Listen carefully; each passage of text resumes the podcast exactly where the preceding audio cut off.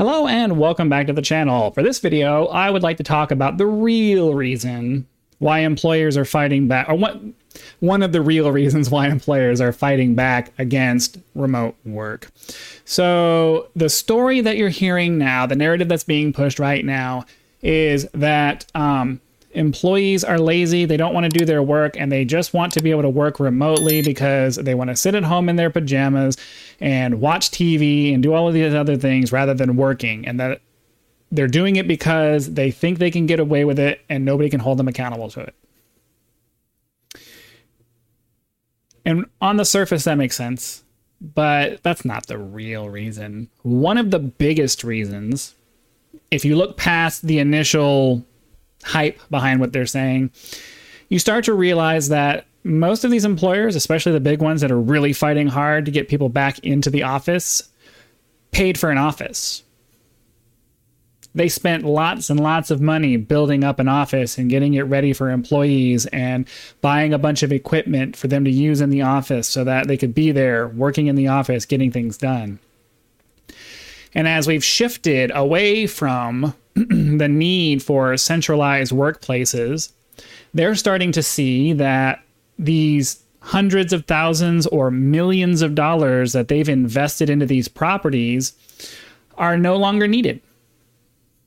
People are able to do their work from home. They don't need to get in their cars and drive to the office and spend eight, nine, ten hours a day in the building that they're paying for. And employees like that. They like being able to just work from wherever they happen to be. But for a business who has invested a lot of money into real estate, they're going to struggle with that because they're not going to get that money back. Especially if they're a business that signed leases to rent a building rather than buying one themselves. Maybe the bigger businesses could potentially sell off that property, but then at the same time, you look at all of the remote work that we're trying to shift to that employees are trying to like push these these things to. And you know if if we continue going down this path of remote work nobody's going to be able nobody's going to be able to sell off their properties either because nobody's going to be buying office space because why? If everybody's working from home what do we need all these offices for so, like everything in the world, the ulterior motive is what you really need to be looking at when you hear people say things that are denigrating towards people who are, you know, trying to get a better quality of life. It is objectively a better quality of life for you to be able to choose how you want to spend your day working.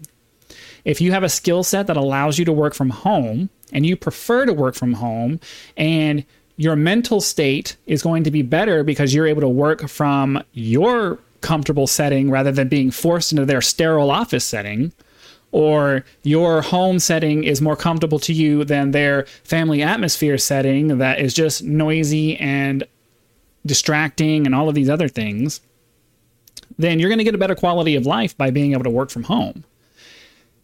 And the the arguments that they make like oh well you're stunting your social growth and your your human beings are social animals and we need well yeah okay that that is true but there's a difference between being forced into a social a social situation with strangers that you don't know that you have no interest in spending time with and finding social situations that suit your personal preferences so, you know, we can go through a long list of picking apart the arguments of big business who are trying to persuade us that it's better for us to come work into the come come into the office to work. But none of their arguments make any sense. And then when you start to look past their flimsy arguments that don't make sense, you start to see the real reason is it's just all about money. It's all about money and, and control. I will always put number one at the top of the list is they want to control. They want you to be there in the office so that they can have a sense of they're in control of the situation. If you're working from home, they don't feel like they have the same level of ability to just control what's going on. And to be perfectly honest with you, that's that's your problem. You need to figure out how to you need to you need to figure out how to put accountability into your system so that remote work isn't something that makes you feel that way. That's that's on businesses to figure out how to make that work.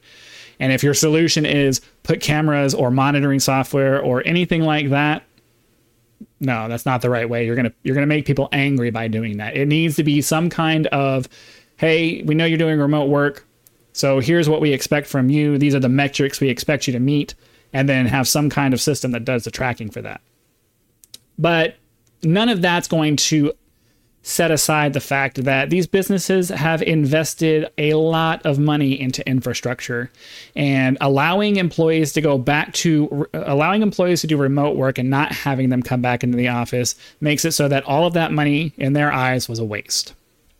And businesses are not in business to waste money. So to them, it makes a lot of sense for them to start having policies that force people to be in the office we paid for it, we're going to use it. And they don't care how that's going to affect you as somebody who wants to work remotely, who is far more productive when you're working remotely. And, you know, as much as as much as businesses try to say that profits are the most important thing, that's all they care about. It's not all they care about. They care about they care about what they're about getting a return on what they're doing. And that's in all aspects of everything that they're doing. It isn't just making a profit for the company. It's also, hey, we have this resource and it's not being maximized to its furthest potential. So we need to figure out a way to maximize it. And the funny thing about it is, is that they have that property whether we work at home or whether they're or whether they or whether we work in the office. And us being in the office doesn't actually make them any more money than if we just if they just uh, just accepted the fact that it's a it was a it's an investment that isn't really needed anymore like bringing us into the office isn't going to make them any more money. And especially if a lot of people who were more productive working from home come back into the office and, and they're less productive, it's actually going to cost them money. But they can't they can't think about it that way. They're not capable of seeing it that way. All they can see is that there's an asset there's an asset on the balance sheet that has a credit associated with it and that credit is not being utilized like this this resource is not being utilized in the way we intended it to be used it's sad. It's sad that a lot of businesses, big businesses that are supposed to be innovators, look at this situation and they can't they, they can't see that bringing people back into the office is not going to make a difference to their bottom line. You either need to figure out how to sell the property or just accept the fact that, you know, the time of the office is past and remote work is the wave of the future and you know, you got stuck with the bill. Sorry. That's, that's not the employee's problem. If the employee's doing their work, they should be able to work where they want. It shouldn't be. Uh, it, it, you you should not have a personal preference in how they do that, how they get their work done. If they don't need to be there, like need to be there, the job is critical that they're there. What do you care where they where they where they're doing it? What difference does it make? Again, as I always say, most of it's about control. They want to be in, they want to feel like they're in control of the situation. And they're they're going to deny that all they want. They're going to deny that every time you say it, but we all know the truth. They want to be in control. But they also have this thing in the back of their mind where they're saying, "Well, we're paying for this office space, why and it's just sitting there empty and it gnaws at them. It gnaws at them that there's this thing that's sitting there that they paid for and it's not doing anything." Sorry, you got stuck with it. you got stuck with it. You can force people back into the office all you want, but all you're going to do is piss people off because they want to work from home now. They have a skill set that is reasonable for them to work from home now, and you're just arbitrarily telling them no. So people are going to leave your company to go work for other companies that will allow them to work from home. So you're losing talent. You're bringing people back into the office, and that's not actually netting you anything. And in many cases, it's probably causing you to lose money overall over time as their productivity goes down. It's it's a lose lose situation all the way around. So these business owners need to start taking some time to think about, hey, what what is my motivation behind wanting to do this? I'm just am I just trying to be in control? Is it really worth it for me to be in control and I'm just going to end up losing money in the long run? Sorry, you got they have to look at themselves just as much as they're trying to tell employees to, to look at themselves. You got to you got to do it. You got to do it because what you're doing is just hurting yourself and it's pissing off employees who want a better life for themselves. We all need to move forward together, and you can do that by providing better opportunities. So that's all I wanted to say for today. Hopefully, you got something out of that. Uh, be sure to like, subscribe, do all those cool things that help out with the algorithm. And if you're interested in supporting the channel, helping me grow it into something that's actually more meaningful and maybe has some more production value, uh, you can head over to my Patreon link and consider signing up for one of the, subs- the subscriptions over there.